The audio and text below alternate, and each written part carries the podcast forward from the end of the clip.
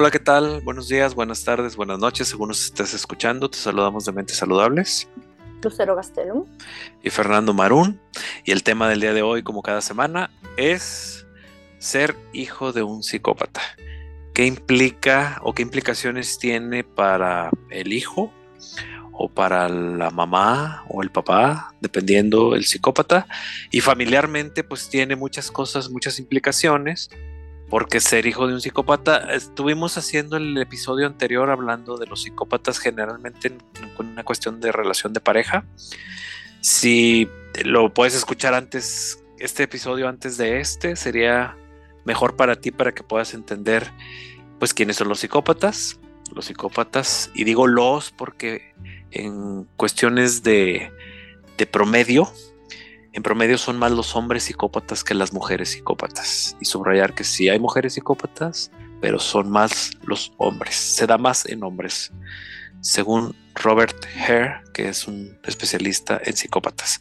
Entonces, eh, ser hijo de un psicópata o de una psicópata, pues tiene que ver como resultado las características de este puestas en los hijos.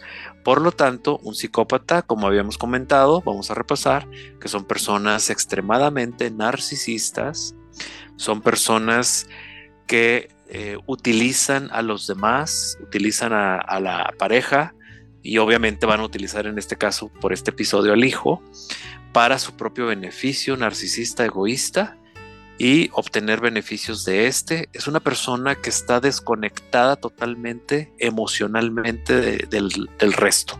O sea, son personas frías, son personas que no tienen una empatía, solo piensan en ellos o en ellas y lo peligroso de esto es que son personas muy seductoras, muy manipuladoras que enganchan a, las, a los demás para que caigan en este juego y pues las personas que caen en este juego son personas que sufren mucho porque solo son utilizadas y solo son desgastadas con los desplantes, las agresiones y todo lo negativo que una persona te puede dar, te lo va a dar una persona psicópata. Entonces, quien cae en su juego, pues por cuestiones naturales, serían los hijos. Cuando los psicópatas o las psicópatas tienen hijos, esto lo van a aplicar también para ellos y muchas veces pues lo podemos ver en un juicio de divorcio, por ejemplo, en donde el psicópata está utilizando al hijo para sacar el beneficio de la, de la pareja que se está divorciando.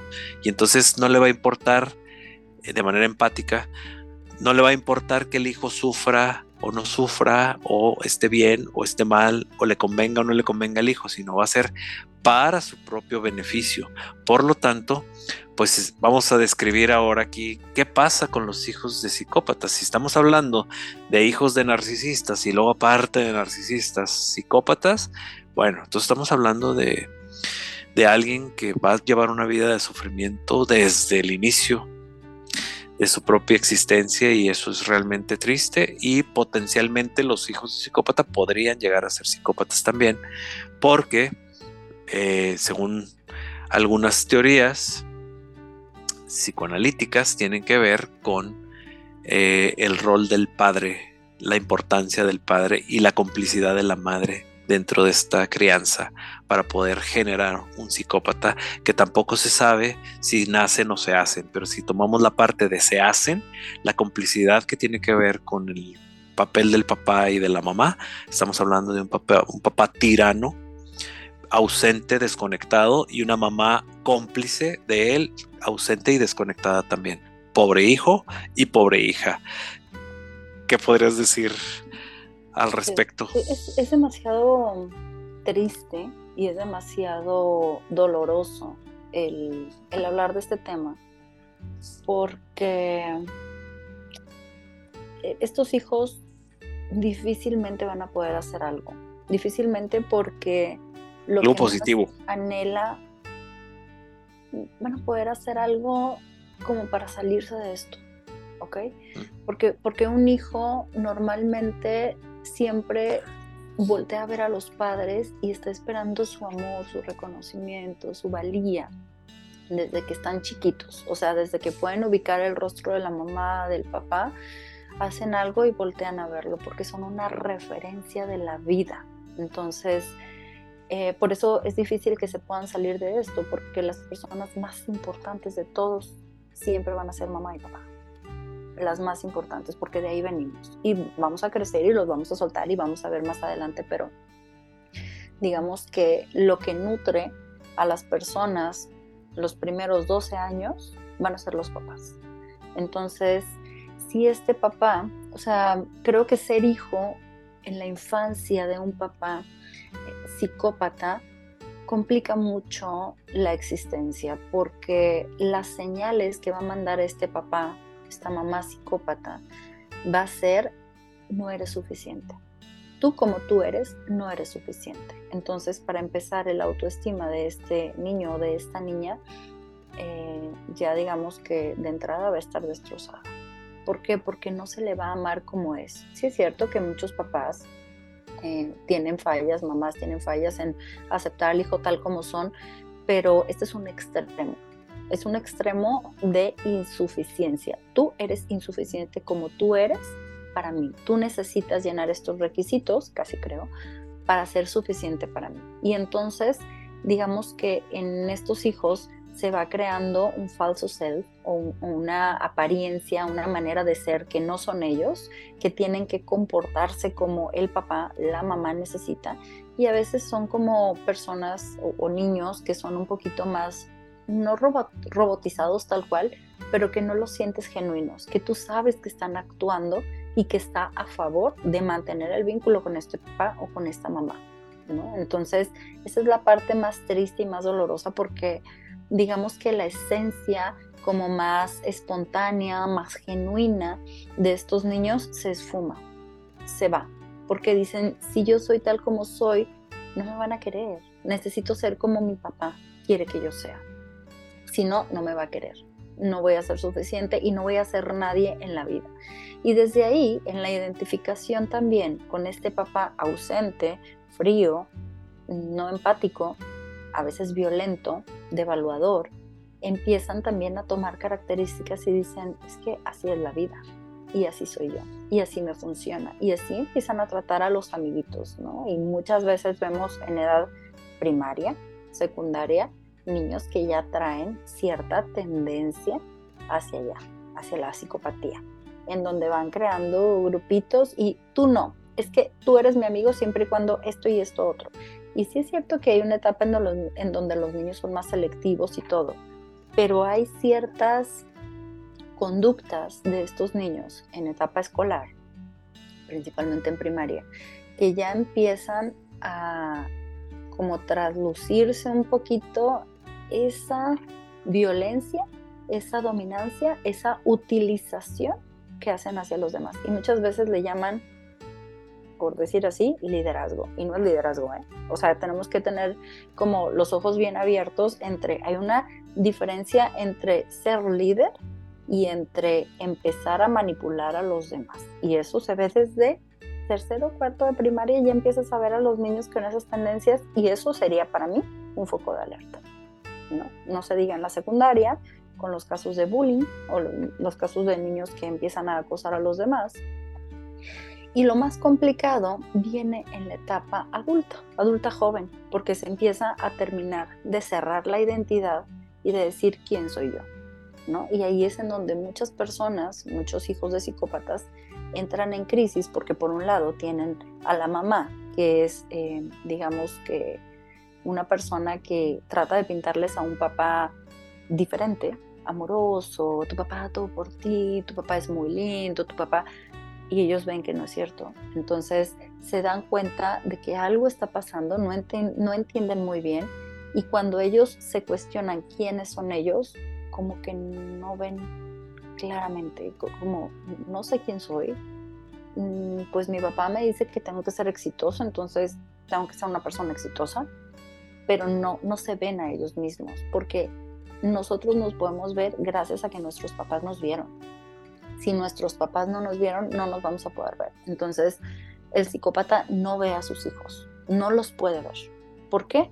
Porque para un psicópata todos son objetos. que son utilizables. Es como si estuviera jugando ajedrez y son sus piezas. Y si le conviene lo mueve y si no le conviene no lo mueve. Es decir, si al psicópata le conviene convivir con su hijo porque va a tener bla, bla, bla, convive con él. Pero no porque diga, quiero jugar con mi hijo no le importa. Bueno, y la convivencia no va a ser empática, va a ser ah, por, por, conveniencia utilitaria y no va a haber los sentimientos del niño o de la niña. En ese momento que esté ahí, pues, pues lo va a ver, pero no va, no va a saber qué está sintiendo, qué está necesitando el hijo o la hija, porque no puede ver eso. Un, un, ejemplo es, la psicóloga me dijo que jugara contigo, siéntate, ¿a qué quieres jugar? ¿A esto? A ver, no, no, no, no, a ver, pero eso no va ahí, quítalo, eso no va ahí, así no se pone, se pone aquí, así juegan los psicópatas con los hijos. O sea, imagínate que siente un niño queriendo jugar con eso. Claro. Dice, no, tengo libertad, no sé jugar, mi papá sí sabe jugar y yo no sé jugar, no sé cómo se juega. Entonces va a haber un sentimiento de yo no soy suficiente, yo no juego bien, yo no hago las cosas bien, yo no le doy como, yo, yo no le agrado a mi papá. Entonces en ese sentido, es muy complicado que un papá psicópata pueda jugar con sus hijos. Hace como que juega, hace como que convive. Es que tienes que llevarlos a la piñata. Pues tengo que llevar... No puedes llevarlos. No. no, no, yo no los voy a llevar. Si quieres que no vaya, yo no los voy a llevar. Oye, pero es que en la piñata va a ir el que maneja tal empresa y no sé qué. Ah, bueno, yo los llevo. Yo, yo los voy a llevar porque le conviene, porque va a hacer business y lo que sea. Entonces los lleva y andan ahí los niños por sin ningún lado. Papá, ya me quiero ir, tengo sueño, papá.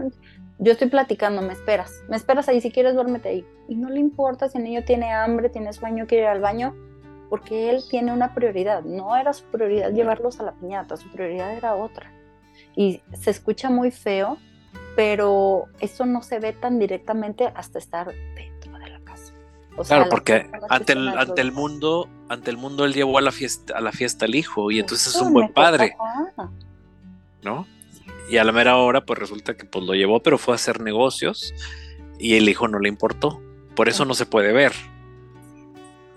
tan fácilmente. Ser hijo de un psicópata es muy complicado. Y por eso te digo, es muy difícil salir de ahí porque la referencia de la vida la tienen del papá y no, no lo van a mover tan fácilmente. Voy a decir algo relacionado con el episodio anterior. Si la gente no lo ha escuchado, escúchelo para que me entienda. Los hijos de los psicópatas va a haber una gran tendencia a que se hagan psicópatas también o que sean complementarios de algún psicópata. Entonces, esto tiene que ver con la repetición del patrón de conducta también aprendido porque entonces es lo único que saben hacer, es lo único que vivieron y por lo tanto lo van a reproducir en la adultez con alguien más. Hay gente que, que bueno, son psicópatas, tienen sus hijos y que cuando estos hijos crecieron, resulta que, que se fueron con otro psicópata a ser su empleado, a ser su esposa, a ser su subordinado y entonces ahí están repitiendo y replicando el patrón de conducta que entendieron. Hay historias públicas, solo es cuestión de analizarlas bien, hay historias públicas eh, en donde ha, habido esta repetición de patrones, donde, donde hacen este, este juego. Y generalmente pues los hijos cuando no son psicópatas van y buscan a alguien como el papá psicópata para poderse someter y entonces poder replicar y repetir lo que ellos aprendieron en esta vida. Y por eso, ese sufrimiento y esas cosas, pues obviamente es, pues es muy difícil porque fuiste hijo de un psicópata, fuiste hijo de una psicópata, ¿no? Y entonces ah, eso fue lo que aprendiste y pues no te queda de otra más que repetirlo. Y entonces el sufrimiento, o piensan que así es la vida y el sufrimiento, pues es hasta que tocan fondo empiezan a buscar ayuda y cuando buscan ayuda, si es que la logran obtener y de alguna buena manera, pues entonces van a irse dando cuenta poco a poco que existe otro mundo fuera del mundo del psicópata, ¿no? Y entonces es el mundo que tienen que aprender. Sí, y salir del mundo del psicópata es muy doloroso, porque es lo, es lo normal, es lo natural y sienten lo otro ajeno, sienten que lo otro es como algo que no existe. Entonces también va a ser muy doloroso para estas personas dejar todas estas relaciones o todos estos eh, estas maneras de vivir la vida. No, no, es tan sencillo. Creo que son años de trabajo para eh, como crear realidades y vínculos diferentes. Entonces, bueno, ser hijo de un psicópata es muy difícil. Claro. Y, y el problema es que no se reconoce como una enfermedad. Es una forma de existir en este planeta y por lo tanto no es algo que te... O sea, la gente lo ve como normal y no es algo que, que digas, bueno, es que algo anda mal, pues como algo anda mal si pues es lo normal para mí. Entonces es lo que yo conozco y aparte que tiene sus ganancias, ¿verdad? Y dentro de esas ganancias económicas o psicológicas, placenteras y demás, pues es como la gente se va dejando de llevar. Pero el, hecho de, de, poderse exponer una ser hijo de un psicópata, yo creo que se tiene que poder reflejar cuando ellos tengan su propia pareja y que la pareja les haga ver qué es lo que están dando, qué es lo que están ofreciendo, qué es lo que están eh, interactuando. Y la pareja cuando empieza su sufrimiento, cuando empieza ese espejeo, pues es donde ellos van a, bueno, se espera que vayan a entender, pues, qué significa haber sido hijo de un psicópata, porque también los hijos de psicópatas no saben que tienen un papá psicópata, saben que es injusto, saben que no es bueno, saben que es agresivo, saben que es maltratador, pero no pueden ponerle un nombre nomás porque sí. No dicen, o un diagnóstico, si es que existe esto, pero un diagnóstico de decir, pues mi papá es un psicópata, a lo mejor con el tiempo y el trabajo psicológico, psicoanalítico, podrían darse cuenta de quiénes fueron sus padres y poder comprenderlos de alguna manera y poder modificar sus propias conductas para poderle dar un sentido a lo que esta persona vivió. Si no, pues nomás lo va a ir a repetir y a replicar ahora en la pareja o con sus propios hijos. Y así se va la cadenita, ¿no? Sí, y yo creo que depende mucho de la capacidad de resiliencia, depende mucho de la gravedad de la psicopatía del padre o la madre, depende mucho del ambiente, porque hay ambientes que pueden ir como protegiendo un poquito. O sea, puede haber como este papá psicópata, puede haber la pareja complementaria, pero puede haber unos abuelos más o menos sanos, puede haber ah. tíos, puede haber nanas, puede haber personas. La, la maestra en la escuela, que es quien se da cuenta del sufrimiento del hijo, y entonces la maestra empieza a ofrecerle a ese alumno un, eh, una, contención. emocional y un espacio que el niño empieza a reconocer de otra forma y eso también ayuda al desarrollo y el crecimiento psicológico del niño, ¿no? Entonces hay, hay factores que puedan ayudarle y que no va a ser como esta... Absoluto. Sí, tan, general de, bueno, ya es igual a esto, pero, o sea, ya tengo un papá psicópata, ya valió todo, no, pero yo creo que sí va a ser importante que si empezamos a detectar esto en personas cercanas o si nos damos cuenta que a lo mejor podemos tener papá o mamá eh, psicópatas, creo que estás en buen momento primero para empezar a ver en dónde estás parado, qué es lo que ha pasado en tu vida, cómo te comportas, hacer como un autoanálisis, voltearte a ver y, y tomar acción sobre esto, porque esto no se va a quitar, esto va a ir empeorando con la vida principalmente porque es tu percepción sobre las cosas y guardar en, el corazón todas estas personas que te ayudaron a ver que la vida era diferente. Entonces, bueno, yo creo que ser hijo de un psicópata te da muchos retos, te genera muchas situaciones difíciles y bueno, creo que hay diferentes maneras en las que te puedes ir a ayudar. Así es, ahí sí se recomienda directo terapia, ¿no? Pero bueno, por, cuestiones de tiempo vamos a terminar. Eh, todas las personas que quieran una consulta presencial en Monterrey, su área metropolitana, con nosotros pueden llamar al teléfono 81 81 798229 o también las personas en el resto del país y el mundo en línea pueden comunicarse a este teléfono o a dónde nuestras redes sociales, Lucero? Nos pueden encontrar en Facebook como Mentes Saludables o nos pueden encontrar también en Instagram como arroba Mentes Saludables MX. Perfecto, gracias. Nos vemos en el siguiente episodio. Nos vemos. Hasta pronto.